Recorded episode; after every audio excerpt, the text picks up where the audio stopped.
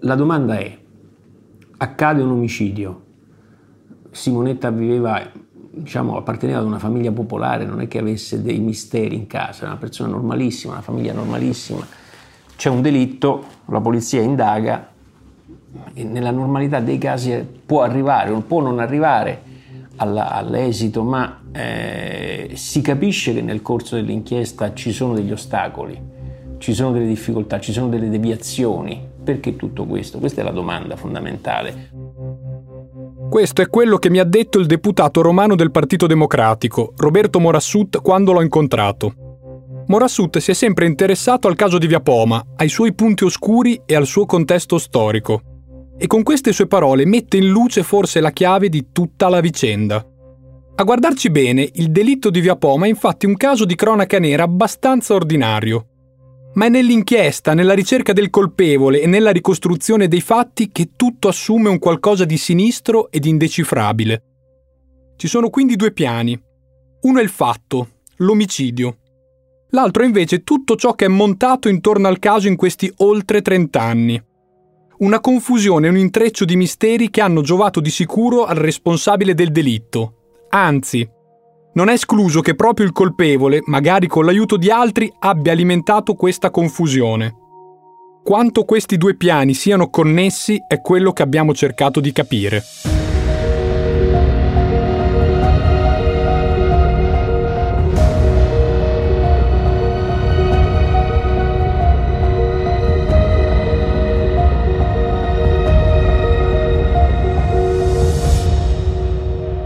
Jedi Visual presenta Le ombre di Via Poma di Giacomo Galanti.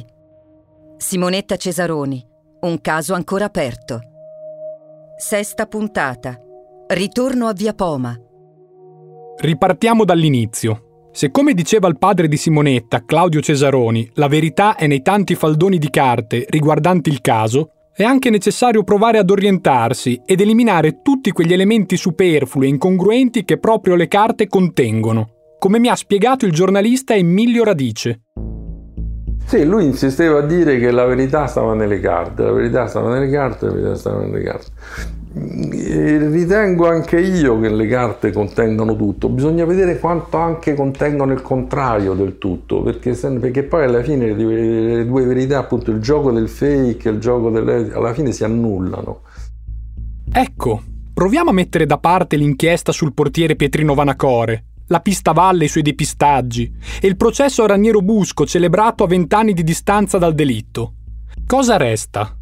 Resta il fatto di una ragazza di periferia che nell'estate del 1990, per un paio di pomeriggi a settimana, viene mandata dai datori di lavoro nel centro di Roma per qualche ora di lavoro extra nella sede degli ostelli della gioventù, in via Poma. E in quell'ufficio la ragazza viene uccisa con 29 colpi di arma bianca, probabilmente un tagliacarte, il 7 agosto del 1990. Come abbiamo spiegato nelle puntate precedenti, Simonetta in via Poma lavora fino al 25 luglio in compagnia del ragioniere Luciano Menicocci degli Ostelli, che poi va in ferie. Mentre dal 25 luglio è probabile che sia uno dei titolari della Reli, la società in cui è impiegata ufficialmente Simonetta, ad andare in via Poma per controllare il lavoro della ragazza. Si tratta di Ermanno Bizzocchi, a dirlo al magistrato settembrino nebbioso è la madre della vittima, Anna di Giambattista. Poi anche Bizzocchi va in vacanza. Quindi, il 7 agosto, dei suoi datori di lavoro a Roma pare esserci solo Salvatore Volponi, che ha sempre detto di non aver incontrato Simonetta quel pomeriggio. Infatti è proprio la ragazza che avrebbe insistito nel fare il lavoro da sola e senza aiuto. Ma a processo Volponi, incalzato dall'avvocato Paolo Loria, si contraddirà. Solo un lapsus? Quando è che ha visto Simonetta l'ultima volta? La, diciamo nella, nella, mattinata, primo pomeriggio del, del 7. Pomeriggio del 7? No, nella prima mattinata, perché ci si, si, si, si, doveva andare in ferie un po' tutti quanti, dovevamo fare un piano, un piano praticamente per, per tutte le cose che c'erano da fare. Volponi è molto nervoso, come si sente dal suo tono di voce. Per tutto il processo farà rimandare la sua testimonianza fino all'ultima udienza utile, presentando un certificato medico, quasi a voler conoscere prima tutte le altre testimonianze. Tuttavia non è ancora chiaro se Volponi quel pomeriggio accompagni Simonetta in via Poma. Oppure sappia già che ci sarà qualcuno di conosciuto ad attendere la ragazza. Forse proprio quel bastardo? La parola che grida Volponi quando vede il cadavere di Simonetta a terra la notte del 7 agosto? Intanto a processo racconterà così il suo alibi. Il pomeriggio praticamente mm, mi sono riposato, mm, stiamo parlando del pomeriggio, mi sono riposato fino a verso le quattro e mezza e praticamente poi sono andato nella mia tabaccheria che sì. sta a Via Giolitti eh, e io sono rimasto in tabaccheria fino alle intorno alle 7 meno un quarto, 7 meno 10 a sostenere l'alibi di Volponi è tale Gaetano Cipollone, allora dipendente dell'azienda di pulizie delle ferrovie laziali. La tabaccheria della famiglia Volponi si trova proprio alla stazione Termini. Ecco, la testimonianza di Cipollone è abbastanza strana. Infatti dice che Volponi in tabaccheria non ci va quasi mai e lo conosce solo di vista. Ma proprio Volponi lo va a cercare intorno al 9 agosto per dirgli se si ricorda di averlo visto due giorni prima intimandogli di ricordarsi che era il 7 agosto. Cipollone domanda il perché e Volponi gli spiega dell'omicidio. A lasciare più di un dubbio sull'alibi di Volponi è anche una testimonianza della sorella di Simonetta, Paola Cesaroni, che racconta come Simonetta stessa, la mattina del 7 agosto, le avesse detto di doversi vedere con Volponi nel pomeriggio. Ci siamo concentrati sull'alibi di Volponi perché forse è uno dei più verificati dagli inquirenti, tra datori di lavoro e frequentatori dell'ufficio e del palazzo di Via Poma. Ed è tutto dire, perché come abbiamo raccontato in precedenza, sono proprio gli alibi che spesso non tornano in questa storia, sempre legati a familiari o ad amici, e molto vaghi.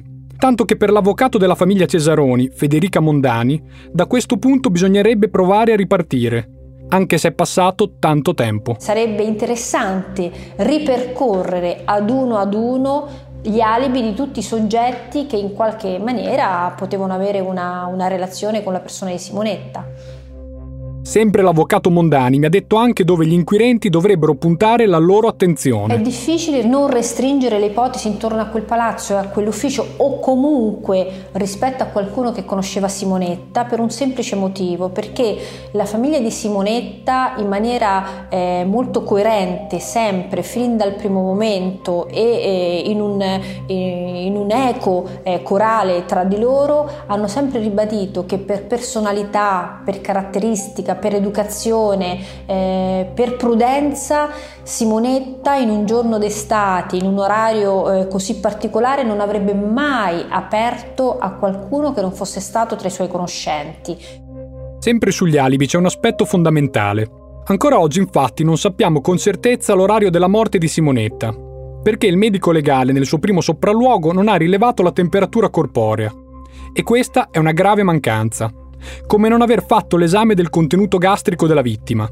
Quindi nelle varie inchieste c'è sempre stata la tendenza a fare affidamento su due orari, tutt'altro che certi. Le 16.37, ora della presunta accensione del computer di Simonetta, e le 17.15 circa, momento in cui la ragazza avrebbe telefonato a Luigina Berrettini degli Ostelli per chiedere un codice.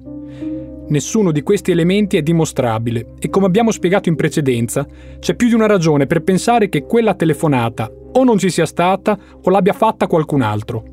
Stesso discorso vale per il computer, su cui le perizie verranno fatte inizialmente non da soggetti terzi, ma dalla società in Sirio che ha fornito sia la macchina sia il software.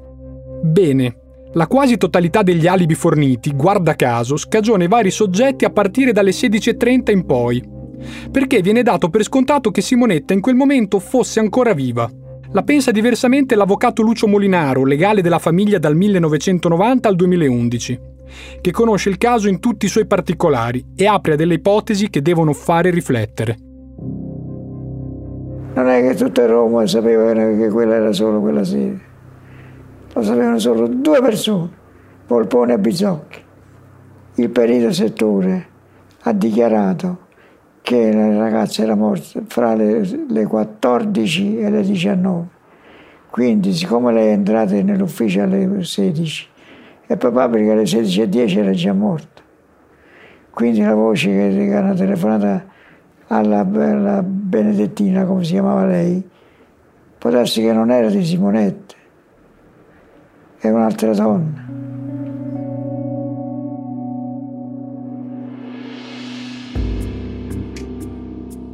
Ma chi è presente nel palazzo di Via Poma o nelle sue vicinanze il pomeriggio del 7 agosto 1990? Purtroppo non possiamo dirlo con certezza.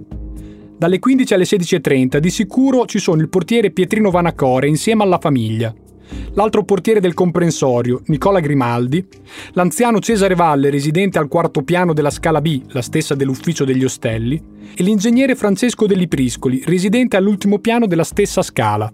Dell'i Priscoli afferma di aver lasciato via Poma intorno alle 16.30, circostanza confermata dal portiere Grimaldi. E le altre scale? Gli altri appartamenti, circa 200 in tutto il comprensorio, sono stati controllati o no? Ecco quello che mi ha detto a proposito il giornalista Emilio Radice. Chi, chi, chi ci può dire chi c'era davvero in quel palazzo quella notte? Ma perché è stato presidiato? È stato piantonato? Noi parliamo di persone che già che, che conosciamo, i Valle, i Vanacore, e poi c'erano po- poche persone perché c'era vuoto. Chi ha detto che era vuoto? Eh, che ne sa? E se ci stava uno dietro la porta che aspettava soltanto che la polizia se ne andasse, come in effetti è stato che se n'è andata, per uscire, magari era capito, il signor assassino, chi te lo dice? Chi ti dice di no? E per cui buco, capito, grosso così, perché mm, lì non c'era, io ricordo quando arrivai io stesso la mattina, lì non c'era nessuno. Eh, per cui già questo. Poi tutte, siamo sicuri che tutte le abitazioni, tutte le pertinenze, tutti i locali in cui anche quei pochi personaggi eh, sicuramente esistenti nel palazzo quel giorno, siamo sicuri che siano stati tutti perquisiti? Tutte le abitazioni siano state visitate, perquisite controllate? No, non siamo sicuri. Sappiamo invece che molti dei condomini, non solo quelli della scala B dove è avvenuto il delitto, non sono stati ascoltati nelle ore e nei giorni immediatamente vicini al delitto, ma solo dopo molto tempo. Lo stesso si può dire sui controlli e sulle perquisizioni di zone comuni e di appartamenti dell'intero comprensorio. Insomma, perché non è stata congelata la scena del crimine? A non voler pensare subito male, c'è da segnalare un aspetto tecnico a parziale scusante degli inquirenti, ovvero l'entrata in vigore, proprio in quei tempi, del nuovo codice di procedura penale, che toglie alla polizia giudiziaria il ruolo di dominus nelle indagini preliminari, consegnando invece la loro direzione al magistrato di turno. Una norma che all'inizio crea non poca confusione, soprattutto per la polizia giudiziaria.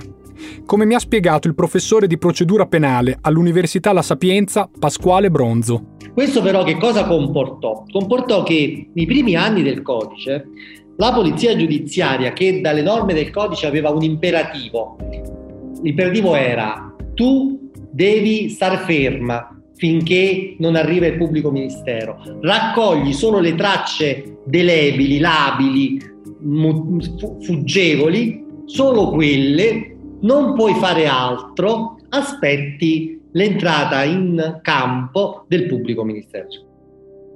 Quindi, in attesa che entrasse il campo il magistrato, coi tempi che potevano essere più o meno lunghi, cosa accadeva? In quel tanto tempo accadeva questo di disfunzionale, che la polizia era, diciamo, inibita dalla legge a fare qualcosa. Il PM tardava a venire e, come ormai sappiamo, si perdeva quel lasso di tempo che poi si è capito per le prime indagini sulla scena del crimine. È proprio prezioso ed è irripetibile. Quindi erano mesi giorni o settimane o mesi che molte volte erano esiziali per la buon esito delle indagini, facevano perdere un sacco di informazioni utili.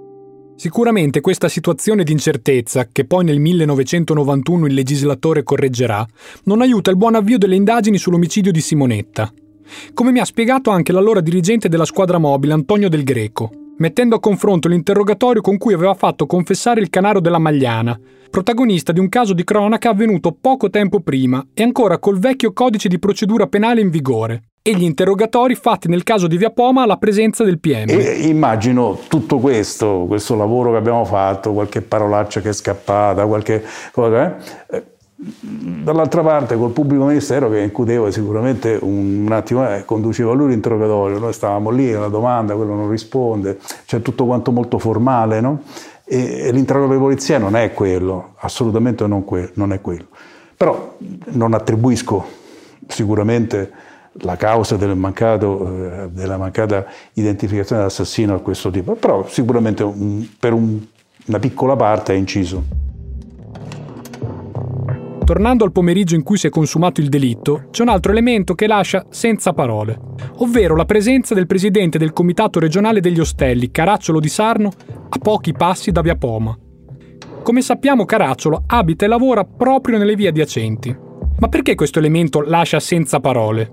Perché il fatto che fosse vicinissimo a Via Poma tra le 16 e le 17.30 si viene a sapere solo due settimane dopo il fatto, quando viene interrogato per la prima volta incredibile. La sua versione, che ripeterà anche a processo, è che stava aspettando la figlia e tre sue amiche, per poi accompagnarle all'aeroporto di Fiumicino dove sarebbero partite per la Grecia. Una volta lasciato l'aeroporto, Carazzolo sarebbe andato nella sua casa di campagna, fuori Roma. Cosa ricorda del pomeriggio del 7 agosto del 1990?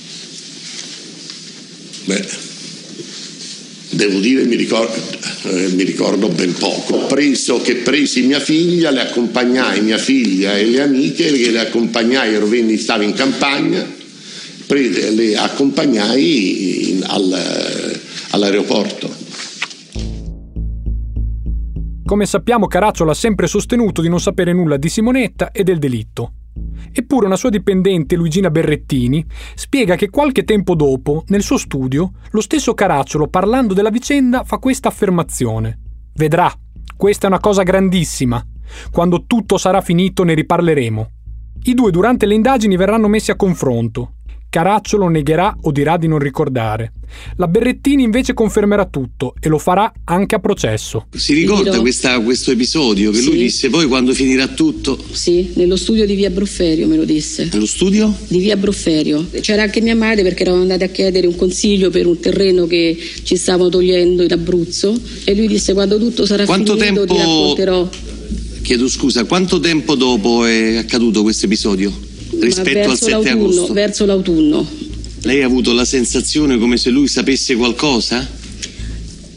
Eh, uno, io penso che uno che dice così abbia qualche, almeno qualche dubbio ah. o qualche certezza, non lo so.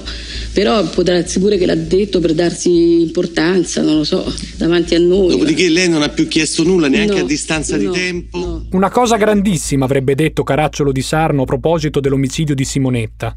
Di certo, come abbiamo provato a spiegare nel corso di tutte le puntate, da un certo momento in poi il caso si è ingigantito fino a diventare un rompicapo. E quasi a dispetto della giovane vittima uccisa in maniera così brutale in un posto dove teoricamente doveva essere al sicuro, la vicenda è stata trattata più di una volta alla stregua di un passatempo per giallisti come mi ha spiegato il cronista del tempo Maurizio Gallo. Su Via Poma si è detto di tutto e il contrario di tutto, eh, sono stati coinvolti i servizi segreti perché il, uh, intervenì sul posto un poliziotto che all'epoca stava alla sala operativa che poi andrà al SISDE. Si disse, si parlò di un giro di prostituzione, si disse che Simonetta aveva scoperto un giro di usura attraverso il computer e quindi era stata uccisa per quello. Si disse che quel computer era collegato col videotel e quindi c'era una chat in cui lei aveva attirato l'assassino che poi era andata lì e l'ha ammazzata. Tutte cose che non, sono, non è stato possibile mai dimostrare. Cos'è possibile dimostrare allora in questo caso lungo oltre 30 anni e ancora irrisolto? Un filo molto sottile, che tiene insieme alcuni punti e mostra alcune responsabilità o connivenze col delitto, in verità c'è, e l'abbiamo messo in evidenza. Comincia tutto con Simonetta Cesaroni che nell'estate del 1990 viene mandata in via Poma dalla piccola e oscura società in cui lavora. Di quel che fa Simonetta nell'ufficio degli ostelli, o meglio della sua utilità, ci sono più dubbi che certezze. Quasi tutti i dipendenti dell'ufficio, anche se ci girano attorno e tentano di negarlo, sanno che una persona esterna il pomeriggio va in sede e lavora al computer. Poi, il 7 agosto, Simonetta non rientra a casa. La famiglia si preoccupa e chiede una mano a uno dei datori di lavoro che abita non distante da loro. Si tratta di Salvatore Volponi, che in maniera palese perde tempo, dicendo addirittura di non sapere dove ha mandato la sua dipendente nel pomeriggio. Ora è tarda sera. Prima che Volpone e la sorella di Simonetta arrivino in via Poma per cercarla, un uomo per ben due volte prova a mettersi in contatto con Caracciolo di Sarno, dicendo di essere dell'ostello. La seconda volta dice che è urgente. Ecco, possiamo forse escludere che il delitto sia maturato nello stesso ambiente lavorativo di Simonetta? O che il responsabile sia stato coperto da quello stesso ambiente? Ma soffermiamoci per l'ultima volta su quelle telefonate. Secondo l'accusa nel processo a carico di Raniero Busco, a telefonare quella sera è stato il portiere Pietrino Vanacore. Questo perché viene rinvenuta tra gli oggetti sequestrati nei giorni dopo il delitto la sua agendina rossa Lavazza. Ma Mario Macinati, ve lo ricordate? Il fattore di Caracciolo, alla cui abitazione arrivano le due telefonate in cui si chiede di parlare con il presidente, afferma che anche quella sera, come facevano sempre i vari dipendenti degli ostelli, la persona che chiama non si identifica con un nome, ma dicendo solo siamo dell'ostello. Secondo lo scrittore Igor Patruno, la genesi di queste due telefonate, una intorno alle 21, l'altra intorno alle 23.15, dimostra proprio che poco prima della scoperta del cadavere di Simonetta nell'ufficio degli ostelli ci fosse qualcuno. E io non so se c'era Pietrino Vanagore lì dentro, ma certamente dentro eh, gli uffici c'era qualcuno intorno alle 23 23 e un quarto, cioè proprio quando vengono fatte poi eh, le telefonate. Perché? Perché quando Paola Cesaroni arriva lì, arriva in via Poma, intorno alle 23, le 23 sono passate quando loro stanno davanti al cancello, insieme a Salvatore Volponi, al figlio, a Luca eh, Volponi, e a Antonello Barone, il fidanzato di Paola, ebbene suonano, no? Perché chiaramente loro ancora non pensano che Simonetta Cesaroni è morta, magari pensano che si è sentita male, magari pensano, insomma, comunque suonano, citofonano. L'ipotesi di Patruno è molto interessante e soprattutto plausibile. Secondo lo scrittore, infatti, è proprio quando questa persona sente suonare il citofono che tenta di parlare per l'ultima volta al telefono con il presidente Caracciolo di Sarno e dirà che è urgente. Allora, dagli uffici eh, di Via Poma, affacciandosi ad alcune finestre, è possibile vedere, ovviamente non visti se dentro è buio, l'ingresso, il cancello no, di questo comprensorio dove c'è la palazzina B. Quindi è evidente che nel momento in cui chi stava là dentro ha visto che c'era qualcuno, molto probabilmente ha tentato rapidamente di fare la telefonata, perché la telefonata è lì, siamo alle 23.15, e quindi e poi è una telefonata che è durata pochissimo, no? ha, ha, cercato con insistenza di comunicare con Caracciolo di Sarno e dopodiché se n'è andato, ovviamente, perché sapeva che di lì a poco sarebbero eh, salite quelle persone. Da questo passaggio emerge che con tutta probabilità le tempestive ricerche di Simonetta in via Poma interrompano qualcosa come ha sempre pensato l'avvocato Raniero Valle, che conosce bene il caso per aver difeso il figlio Federico dall'accusa di omicidio.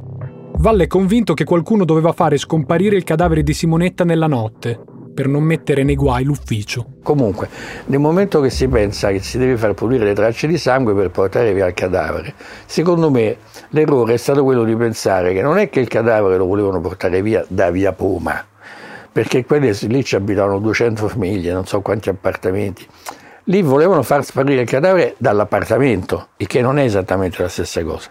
Chi porta via il cadavere è uno che non vuole che si risalga al proprietario, non al proprietario, a, a qualcuno che ha a che fare con l'appartamento.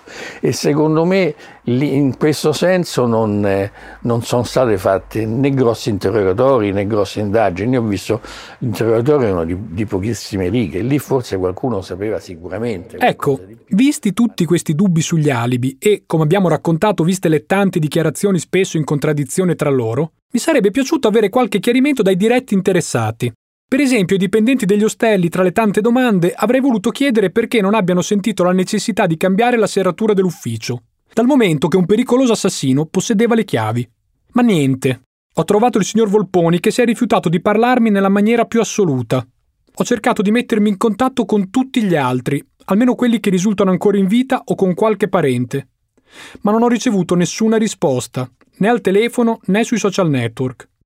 Sono riuscito a parlare pochi secondi con l'allora vice direttrice dell'ufficio, Maria Luisa Sibiglia, che però mi ha detto di non voler rivangare quella storia, sottolineando che suo fratello, allora anche suo collega, è morto ormai da vent'anni.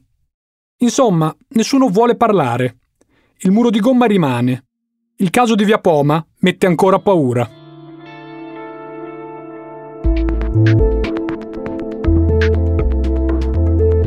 Ma come abbiamo detto, il delitto di Via Poma non è solo un caso di cronaca nera irrisolto, è una calamita di misteri e anomalie. Come se qualcuno si sia fatto aiutare e ne abbia avuto le possibilità per indirizzare le indagini altrove, su chi non c'entrava niente o su chi poteva tenere nascosto qualcosa. E in gran parte ci è riuscito, come ha spiegato all'inizio di questa inchiesta il giornalista Emilio Radice e che vogliamo riproporre. Ci sta qualcuno la dico io, eh, c'è qualcuno che, che ha, importante che ha fatto in modo di inquinare, che, di condizionare, di inquinare, di deviare. Insomma, il gioco intorno a questa ragazza, questa povera ragazza, è stato un gioco abbastanza pesante e le persone che erano che si muovevano intorno a, a, al caso, al giallo, non erano persone banali. Inquinare, condizionare, deviare, afferma Radice. Beh, sicuramente qualche condizionamento c'è stato. E il sospetto di alcuni collegamenti poco chiari tra l'ufficio degli ostelli e alcuni apparati dello Stato resta. Addirittura il 28 febbraio 1996 Erminio Boso, senatore della Lega Nord, presenta un'interrogazione parlamentare per chiedere chiarimenti proprio su questi aspetti. Per esempio la presenza di Sergio Costa in via Poma la notte del delitto. Costa in quel momento è impiegato alla questura di Roma, ma fa parte dei servizi segreti ed è il genero del capo della polizia Vincenzo Parisi. Entrambi si sono molto interessati al delitto di via Poma, soprattutto durante l'indagine su Vanacore. Sappiamo anche che Parisi in quel tempo abita nello stesso palazzo dove c'è la sede nazionale degli Ostelli della Gioventù, in via Cavour 44 a Roma. E quando il capo della polizia morirà, la rivista degli Ostelli nel marzo 1995 gli renderà omaggio, con un articolo molto affettuoso ed elogiativo. Si può inoltre ricordare che il segretario nazionale degli Ostelli di allora è Vito di Cesare, cognato del prefetto Riccardo Malpica, che nel 1990 è direttore del SISDE. Da segnalare anche lo strano avvistamento fatto dal colonnello dei carabinieri Giovanni Danese, allora residente in via Poma e in forza al SIOS, un'articolazione dei servizi segreti. Danese dice infatti di aver visto alle ore 16 del 7 agosto un ragazzo molto agitato, che nel cortile del comprensorio di via Poma cercava l'ufficio degli ostelli della gioventù. Vero? Falso? La persona non è mai stata rintracciata. Per non parlare poi del depistaggio di Roland Weller che porterà all'indagine su Federico Valle. Tutti elementi anomali, e ce ne sarebbero tanti altri, che di sicuro mostrano il contesto e i vari livelli in cui si inserisce l'intera vicenda. Elementi che, come mi ha detto il deputato Roberto Morassut, potrebbero essere chiariti una volta per tutte anche attraverso l'istituzione di una commissione d'inchiesta. Per arrivare alla verità su un caso come questo, a carico di una persona che era una persona normale, non è che Simonetta Cesarini fosse un uh, agente segreto o fosse lei una uh, persona che rivestisse un ruolo sociale di particolare rilievo, una persona normalissima, una ragazza giovane. Per arrivare alla verità di, di, di, di questo caso, perché c'è questa teoria, questo contesto così complesso e così misterioso? E forse questo può essere diciamo, una domanda che esula dal caso di cronaca e abbraccia un tema di contesto più generale che potrebbe essere anche oggetto di una così, valutazione anche così di, di, approfondimento che non sia strettamente eh, legata all'attività della procura, ma che possa essere svolta anche da un'istituzione. L'ipotesi di costituire una commissione d'inchiesta, a volte si abusa di queste commissioni d'inchiesta perché se ne fanno tante o se ne propongono tante, però in questo caso potrebbe essere un tentativo per rimettere in ordine, rimettere in fila anche la storia, l'aspetto storico della vicenda che secondo me può avere il suo mh, significato per ricostruire i fatti. Cosa si potrebbe fare invece dal punto di vista giudiziario, oltre a ricontrollare le tante carte del fascicolo e al difficilissimo tentativo di rivedere tutti gli alibi a distanza di così tanti anni? Innanzitutto ci vorrebbe un fatto nuovo o una denuncia, mentre dal punto di vista scientifico nuove analisi potrebbero essere fatte, anche subito. Come mi ha spiegato Emiliano Giardina, professore di genetica forense all'Università Tor Vergata di Roma. All'aumentare del numero di persone che lavorano su un caso nel tempo diminuisce la possibilità di trovare qualcosa. Perché più persone lavorano sui reperti, più campionamenti vengono fatti, più si impoverisce il materiale eventualmente presente sui reperti e più si aumentano le probabilità di contaminazione di quel reperto. Quindi io ritengo che la probabilità di trovare qualcosa sia piccola. Non posso dire zero, perché l'esperienza mi porta a dire che non lo posso escludere. Io dico sempre che sempre meglio tentare. Non le posso dire sicuramente si potrà fare, ma non le posso neanche dire sicuramente non troveremo niente, perché il DNA ci ha dato grandi sorprese. A oggi sappiamo che il DNA sul corpetto e sul reggiseno di Simonetta è stato confrontato con quello di 31 soggetti, che in qualche modo potevano avere a che fare con la vittima o per legami di amicizia o per un collegamento con il palazzo o con l'ufficio. Tra questi profili però ne mancano almeno tre perché defunti prima delle analisi. Tuttavia la comparazione si potrebbe ancora fare, come mi ha spiegato il professore Pasquale Bronzo. Ovviamente non si può indagare un defunto perché non si può imputare un defunto, perché non si potrà mai condannare un defunto. E quindi è ovvio che la cosa si può fare nell'ambito di un'indagine che abbia ad oggetto un indagato eventualmente ignoto, cioè io devo iscrivere un nuovo procedimento. Questo nuovo procedimento si chiamerà contro ignoti se io non ho un nuovo sospettato.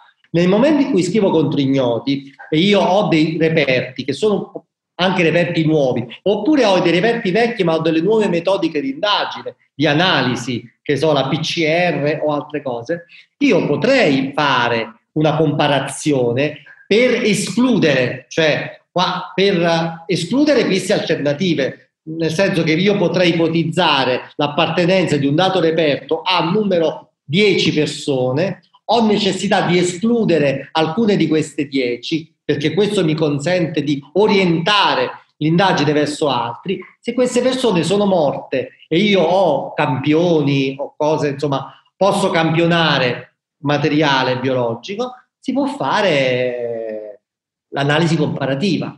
Oltre a quelli dei defunti si potrebbero aggiungere anche altri profili, che sono stati ignorati nonostante potessero avere accesso al palazzo all'ufficio il 7 agosto 1990.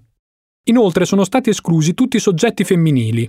E dire che un articolo del quotidiano La Repubblica del 6 agosto 2004, durante le indagini del giudice Roberto Cavallone, si intitola proprio Una donna nel giallo di Via Poma, Nell'articolo viene citato un investigatore che pone proprio l'accento su alcuni segni nel cadavere della vittima che paiono dei graffi. Sentiamo ancora cosa mi ha detto il professore Emiliano Giardina.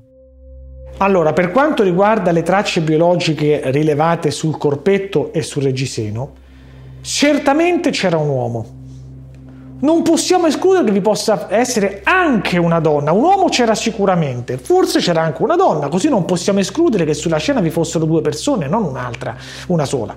Però dovremmo uh, rianalizzare i reperti alla luce delle tecniche di oggi. La determinazione del sesso del eh, del genere, quindi eh, di un eventuale assalitore, non è così banale perché utilizziamo solo pochi sistemi e quindi pertanto si poteva dire e si può dire solo oggi che sicuramente c'era un uomo e non si può escludere che, che, che potesse esserci anche delle donne. Cioè non si può dimostrare la presenza di donne in generale. Se mi porta il DNA di una donna lo possiamo comparare con quei profili lì. Sarebbe poi utile fare un'analisi sulle tracce di sangue trovate sul luogo del delitto, ma purtroppo, a quanto pare, tutti i reperti in questo senso sono stati consumati. Resta abbastanza sicuro, come abbiamo detto, che sulla scena del crimine, oltre alla vittima, ci fossero un soggetto o più soggetti con sangue di gruppo A.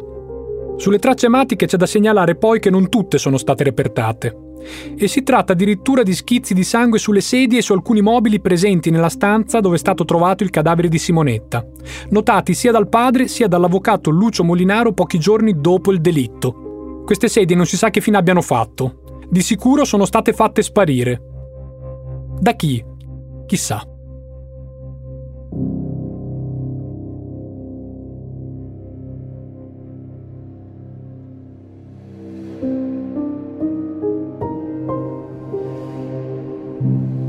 Quello di Via Poma è un caso ancora aperto, perché il reato di omicidio non si prescrive. Tutte le persone sentite per questa inchiesta sono ormai concordi che a macchiarsi del crimine sia stato un territoriale, ovvero una o più persone che conoscevano Simonetta e potevano avere facile accesso al palazzo e all'ufficio. Sul movente, invece, che può sembrare di tipo sessuale o sentimentale, non c'è alcuna certezza. Rileggendo i tanti articoli di giornale sulla vicenda, il delitto di Via Poma è stato definito negli anni un enigma, un rompicapo, una trappola, un mistero. Ma quello che più mi ha colpito è una vignetta del disegnatore Vincino pubblicata sul Corriere della Sera a metà degli anni 90. Dal delitto sono passati circa 5 anni. Nella vignetta ci sono due giudici. Il primo dice Miracolo e il secondo gli chiede Hai risolto il giallo di Via Poma? L'altro ribatte Meglio, ho trovato parcheggio vicino al tribunale.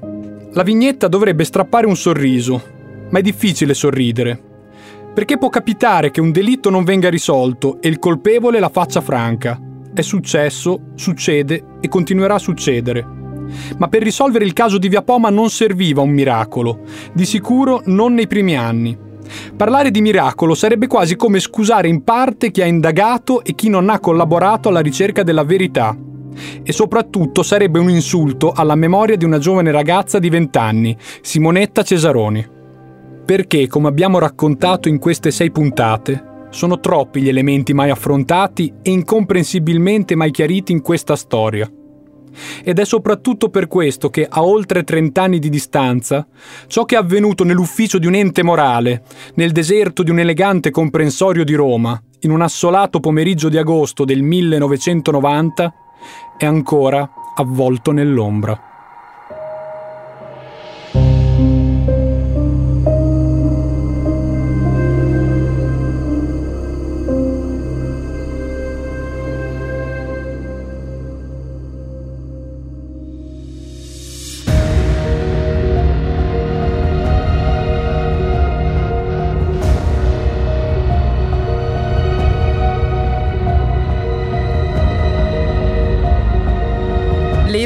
Di Via Poma è una serie podcast scritta e letta da Giacomo Galanti, con la supervisione editoriale di Anna Silvia Zippel.